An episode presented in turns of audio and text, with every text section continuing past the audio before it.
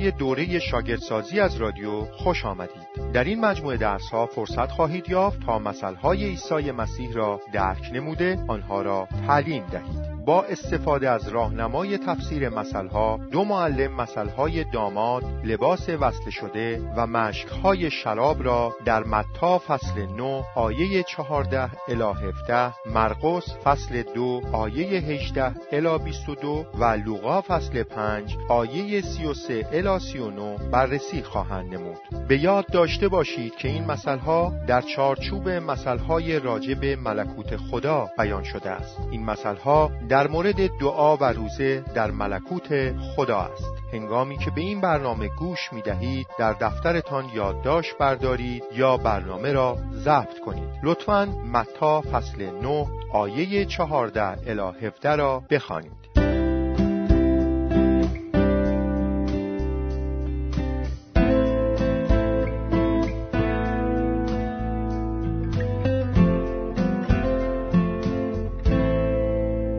در متا فصل 9 آیه 15 الی 17 عیسی با استفاده از سه مسئله کوتاه در مورد رابطه بین دعا و روزه به مسیحیان تعلیم می‌دهد. اول مسئله داماد. آیا مهمانان تا زمانی که داماد با ایشان است می توانند ماتم کنند و روزه بگیرند؟ ولی یک روز خواهد آمد که من از نزد دوستانم خواهم رفت. آن زمان وقت روزه گرفتن است. دوم مسئله لباس وصله شده. هیچ کس از شما به لباس پوسیده پارچه نو وصل نمی کند. زیرا وصله لباس را پاره می کند و سوراخ گشادتر می شود. سوم مثل مشک های شراب. یا کسی شراب تازه را در مشک کهنه می ریزد چون در اثر فشار شراب مشک پاره می شود هم مشک از بین می رود و هم شراب ضایع می شود شراب تازه را باید در مشک تازه ریخت تا هم شراب سالم بماند هم مشک. لوقا فصل 5 آیه 39 می افزاید پس از نوشیدن شراب کهنه دیگر کسی تمایلی به شراب تازه ندارد. چون می‌گوید که شراب کهنه بهتر است. نکته اول درک داستان طبیعی مثل. بیایید به نوبت عناصری را که در داستان مطابق با واقعیات زندگی روزمرهاند توضیح دهیم. در مثل نخست داماد و مهمانانش واقعیاتی عادی هستند که نمونه های آن را در همه جای دنیا شاهدیم. در مثل دوم هر خیاطی می‌داند که اگر پارچه نو و آب نرفته به لباسی مندرس و فرسوده وصله زده شود پارچه جمع می شود و لباس را پاره می کند در مثل سوم مشک را معمولا از پوست بز یا گوسفند درست می کردند. پوست حیوانات را می کندند و آن را دباقی می نمودند. موهای پوست را تا حد امکان کوتاه می کردند و آن وقت پوست را وارونه کرده های چهار پا و دم حیوان را با نخ می دوختند. و سوراخ ناحیه گردن نیز به عنوان دهانه مشک عمل می کرد. شراب تازه همیشه تخمیر می شود. بنابراین اگر شراب تازه در مشکی کهنه ریخته شود فشار تخمیر باعث می گردد مشک بترکد و بدین ترتیب هم مشک از بین می رود و هم شراب تازه.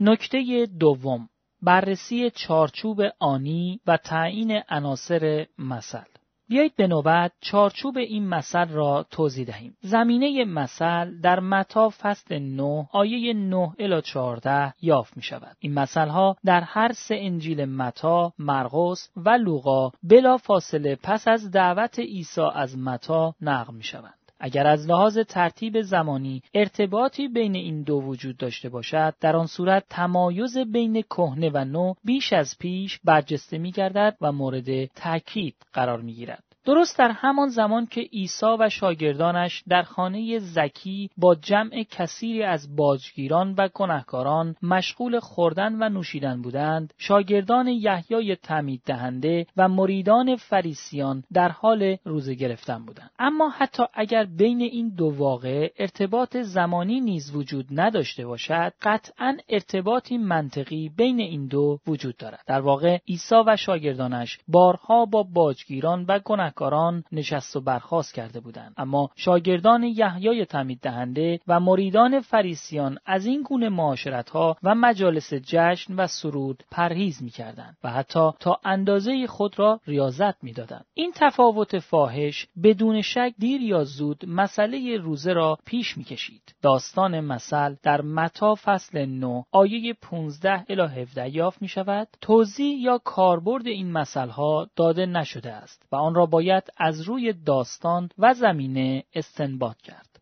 نکته سوم تعیین جزئیات مربوط و نامربوط در مثل. اجازه دهید به نوبت توضیح دهیم که کدام یک از جزئیات این مسئله واقعا اصلی و مربوط است. خود عیسی برای جزئیات این مسئله مفهوم روحانی خاصی قائل نمی شود. بنابراین مفهوم آنها را باید با توجه به معنایی که این لغات در سایر قسمتهای کتاب مقدس دارند و نیز از روی خود متن استنباط کرد.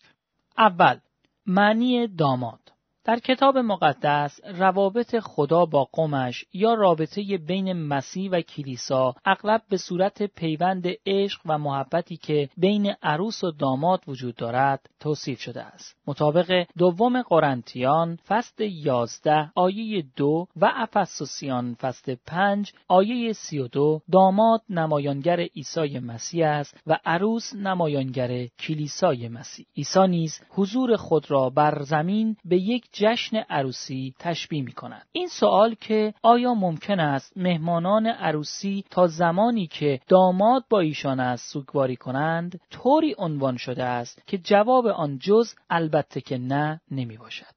دوم معنی مهمانان داماد منظور همراهان داماد است. یعنی آن دسته از میهمانان عروسی که از همه به داماد نزدیکترند و همواره کنار او میستند و در برگزاری مراسم عروسی نقشی عمده ایفا می کنند این عده هرچه در توان دارند در جهت برگزاری هرچه بهتر مراسم عروسی به کار میبندند. این میهمانان در واقع نمایانگر مسیحیان هستند.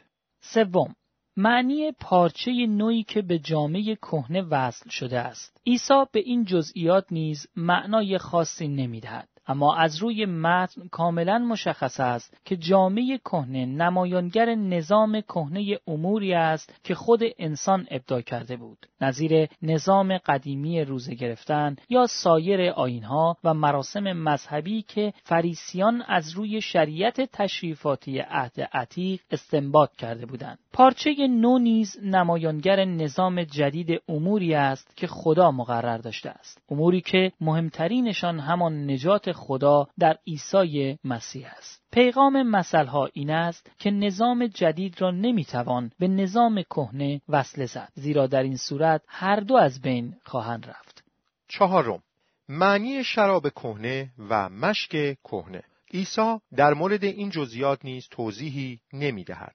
اما با توجه به متن کاملا روشن است که شراب کهنه نمایانگر سوگواری و روزداری ابوسانه و شریعتگرایانه شاگردان یحیی و فریسیان است. مشک کهنه نیز نمایانگر ایام روزه و آداب روزداری یهودیان است. مشک کهنه در مفهومی گسترده تر سایر آداب و سنن بشری و شریعت گرایانه یهودیان را نیز در بر می‌گیرد که بر یک نظام مذهبی سنتی و انعطاف ناپذیر مبتنی بود.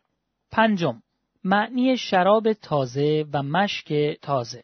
به همین ترتیب با توجه به متن کاملا روشن است که شراب نو نمایانگر نجات و برکاتی است که عیسی مسیح برای تمام کسانی که حاضر به پذیرش آنها باشند به ارمغان میآورد. مشک تازه نیز نمایانگر شیوه جدید ارتباط مسیحیان با خداست که بر شادی و شوکگذاری مبتنی است. همچنین مشک تازه مظهر شیوه آزادانه و خودجوش مسیحیان به هنگام پرستیدن خدا و خدمت کردن به اوست. درست نیست که بگوییم شراب کهنه سمبل نجات از طریق اعمال نیکوی شریعت و شراب نو سمبل نجات محض فیض است. بلکه تمایز در اینجا بین نظام قدیمی و کهنه ای است که اغلب عبارت بود از نهادهایی کاملا انسانی و تدابیر جدید الهی. به عبارت دیگر تمایز در اینجا بین سنتهای انسانی و تعالیم الهی است. اگرچه بین تعالیم عهد عتیق و تعالیم عیسی مسیح در عهد جدید تداوم و پیوستگی وجود داشت فریسیان تعالیم واقعی عهد عتیق را در زیر سنتهای بشری ابدایی خودشان مدفون کرده بودند مسیح در اینجا بین سنتگرایی خوش و انحطاف ناپذیر فریسیان و تعالیم واقعی کتاب مقدس فرق می‌گذارد. برخلاف روزداری به شیوه کهنه که شادی و خوشی به هیچ وجه در آن جایی نداشت شادی نجات آغازگر شیوه جدید ایجاد ارتباط با خدا و خدمت به اوست. ششم کسی پس از نوشیدن شراب کهنه خواهان شراب تازه نیست زیرا می‌گوید شراب کهنه بهتر است. در واقع نظام جدید که عیسی مسیح بانی آن گشت به معنای حقیقی کلمه قدیمی است. زیرا جوهره تعالیم عهد عتیق را احیا نمود. اما شراب کهنه در اینجا به سنت علمای یهود یعنی به مذهب فریسیان اشاره دارد. بنابراین این جمله تفسیری است در مورد محافظهکاری شدید و سنتگرایی خشک و انعطاف ناپذیر فریسیان و پیروانشان. آنان کلام خدا را که هم عهد عتیق و هم عیسی مسیح بدان تعلیم می‌داد رد می‌کردند و در عوض کورکورانه از تصمیمات و نظرات شخصی خودشان تبعیت می نمودند. آنان هوای خفقان آور را به هوای تازه ترجیح می دادند.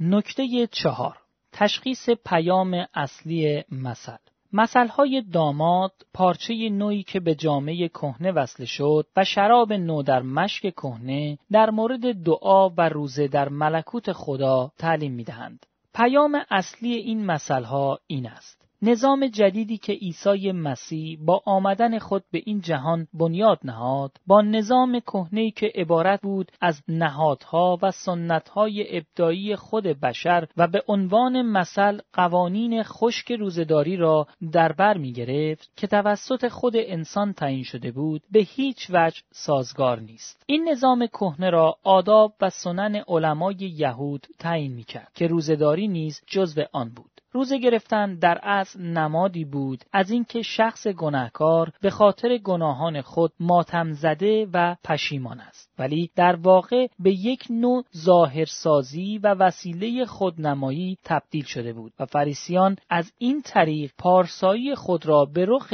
دیگران میکشیدند. شاگردان یحیی و مریدان فریسی ها هفته دو بار روزه می گرفتن. و اما نظام جدید در متا فصل یازده آیه چهار الا پنج و لوقا فصل چهار آیه هجده الا نوزده خلاصه شده است. این نظام جدید اموری چون شفای بیماران و معلولان، رهایی دیوزدگان، زنده شدن مردگان، موعظه خبر خوش به فقرا، اعلان پیام لطف و رحمت خدا و نجات از گناه را شامل می شود. شادی و خوشی نجات به هیچ وجه با ماتم و روزه سازگار نیست به طوری که آمدن عیسی مسیح به این جهان را بتوان به عنوان مصیبتی بزرگ دانست که بر تمام مردم جهان نازل شده است شادی نجات یکی از ویژگی های اساسی ملکوت خداست. قوم ملکوت خدا مانند شاگردان یحیی و پیروان فریسیان به ماتم و روزه نمی پردازند بلکه در حضور عیسی مسیح و به خاطر واقعیت نجاتشان شادی و وجد می کنند.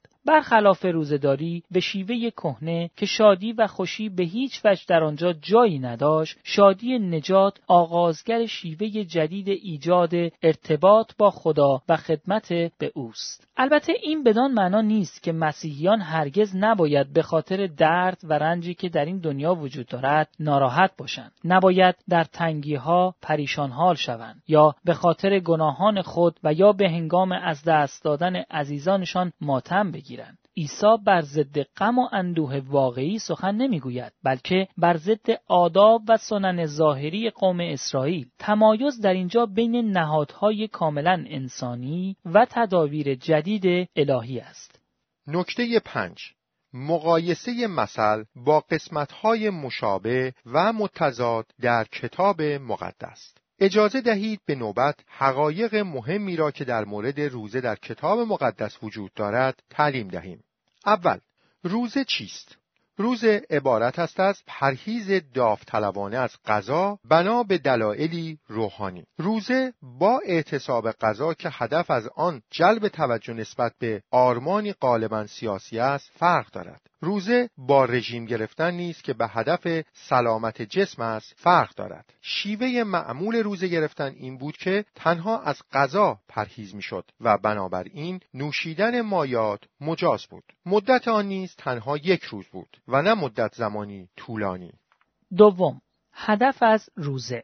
یکی از اهداف روزه در دوران عهد عتیق ابراز فروتنی بود که طی آن فرد روزهدار به خاطر گناهان خود محزون می‌شد و به آنها اعتراف می‌کرد. فرد روزهدار اغلب پلاس میپوشید و خاک و خاکستر بر سر میرید. به عنوان مثال در نحمیا فصل نو آیه یک الی سه قوم اسرائیل روزه گرفتند به گناهان خود و شرارت پدرانشان اعتراف نمودند. یکی دیگر از اهداف روزه در دوران عهد عتیق ابراز ماتم و اندوه بود که طی آن فرد روزدار در سوگ عزیزی از دست رفته میگریست یا به خاطر تهدیدی قریب الوقوع ابراز وحشت می‌کرد این روزه معمولا با گریه و شیون و دریدن جامعه همراه بود. به عنوان مثال در دوم سموئیل فصل یک آیه یازده الا دوازده داوود پادشاه و سپاهیانش به خاطر مرگ شاول پادشاه و عده کثیری از سربازان اسرائیل به سوگ نشستند و ماتم نمودند. در دوم تواریخ فصل 20 آیه دو الا چهار یهوشافات پادشاه یک روز را روز ملی اعلام کرد تا خطر وقوع جنگ برطرف شود. یکی دیگر از دلایل روزه این بود که شخص بتواند تمام هوش و حواس و وقت و توان خود را بر واقعه یا عملی مذهبی مهمی متمرکز کند. چنین روزه‌ای تقریبا همیشه به قصد دعا یا ملاقات با خدا جهت نیل به هدفی خاص صورت می گرفت. در تصنیه فصل 9 آیه 9 و آیه 18 و اول پادشاهان فصل 19 آیه 8 می‌خوانیم که موسا و ایلیا وقتی خدا آنها را به انجام وظیفه خاص فراخواند به مدت چهل شبانه روز روزه گرفتند.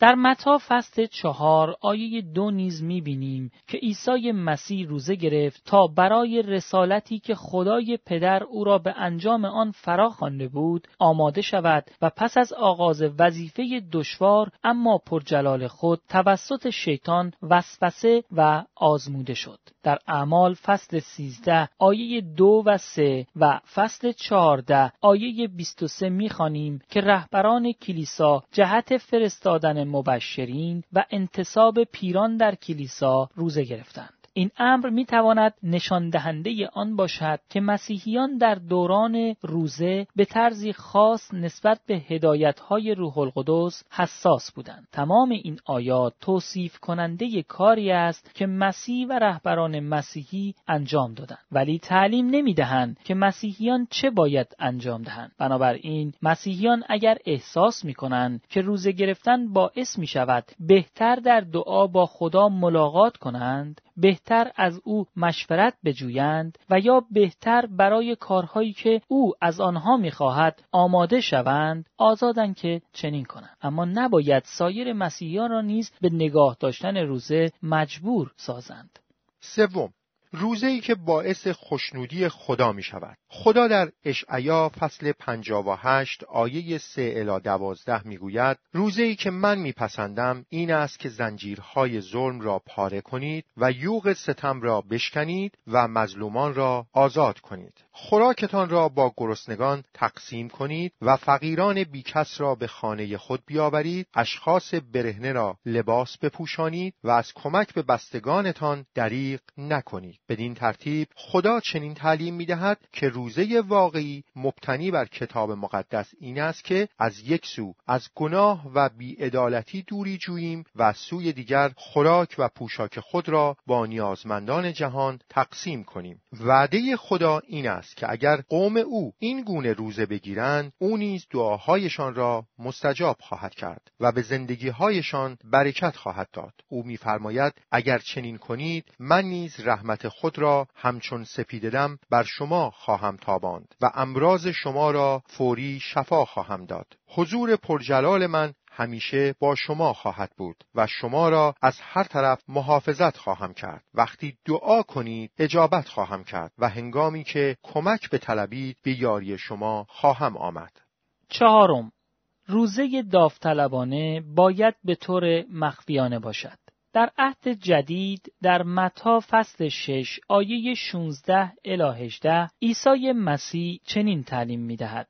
وقتی روزه می‌گیرید مانند ریاکاران خود را افسرده و ناتوان نشان ندهید. ایشان با این کار می‌خواهند به مردم بفهمانند که روزه گرفتند. مطمئن باشید که ایشان تمام اجر خود را به همین صورت از مردم می‌گیرند. اما تو وقتی روزه می‌گیری سر و صورت خود را تمیز و مرتب کن تا کسی متوجه نشود روزه گرفته ای. آنگاه پدر آسمانی تو که از همه چیز آگاه است تو را اجر خواهد داد. عیسی روزه را مظهر فروتنی می‌داند و خودنمایی فریسیان را که به هنگام روزه گرفتن صورت خود را با خاکستر میپوشانند و می‌خواستند همه مردم بفهمند که چقدر پارسا هستند محکوم می‌کند عیسی به شاگردان خود حکم نمی کند که روزه بگیرند ولی آنها را از روزهداری من نیز نمی کند. شاگردان چنانچه بخواهند می توانند روزه بگیرند ولی باید روزه آنها تا حد امکان مخفیانه باشد.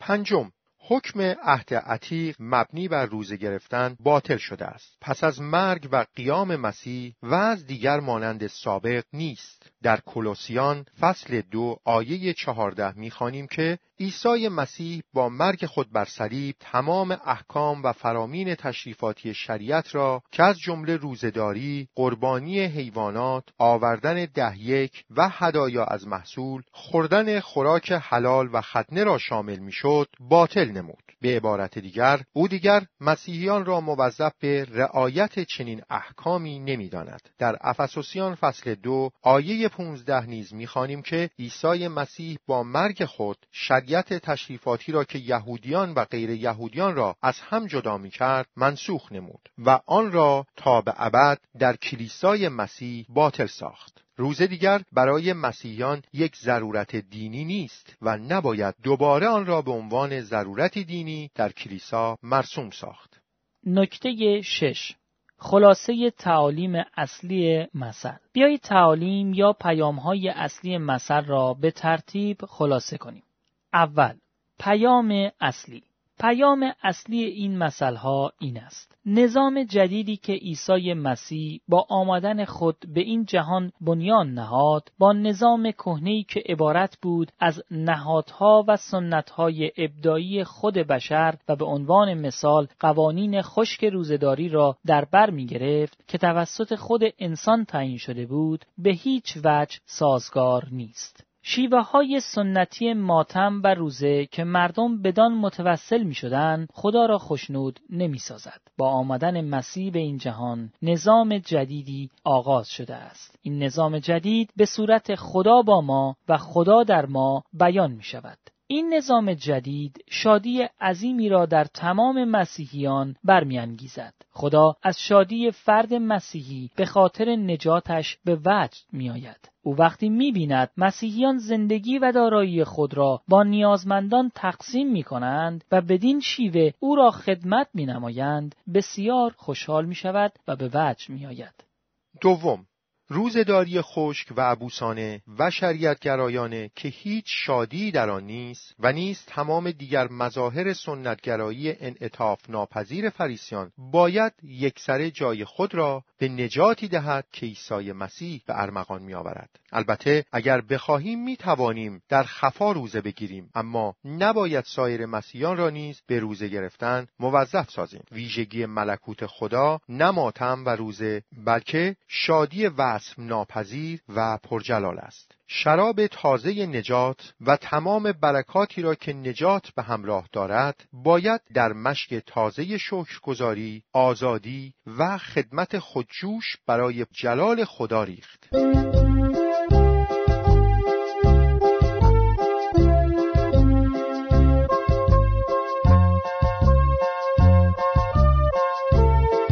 توصیف برای هفته آینده. اول برای یک فرد یا یک گروه این مثل را موعظه کنید.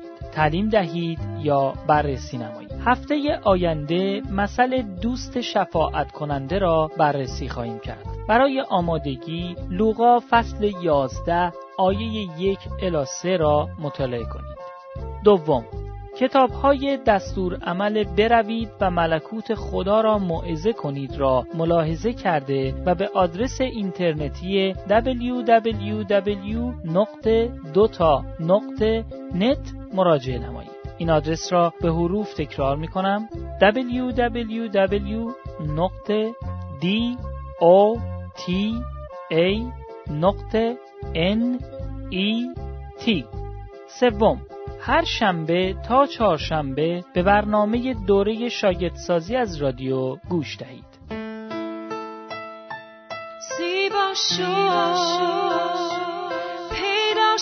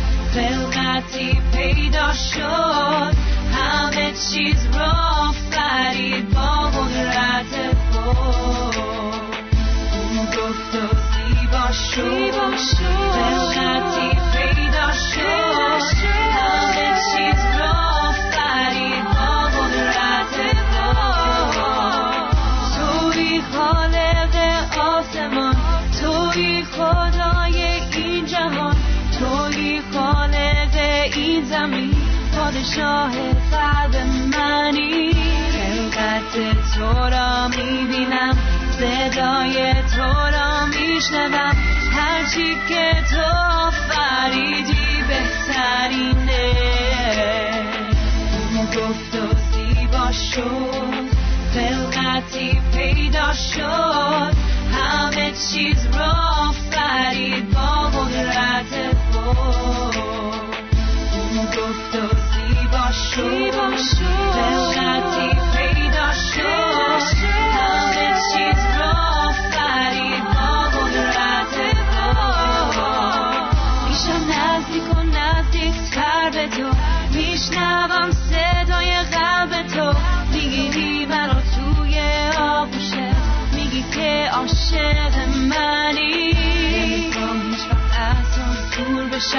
می‌خوام با تو غرق نور بشم می‌خوام بگم خدای من عزیزترینه.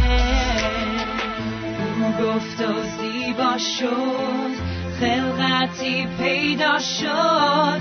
همه چیز را آفرید با قدرت خود. او گفت و زیبا شد. خلقتی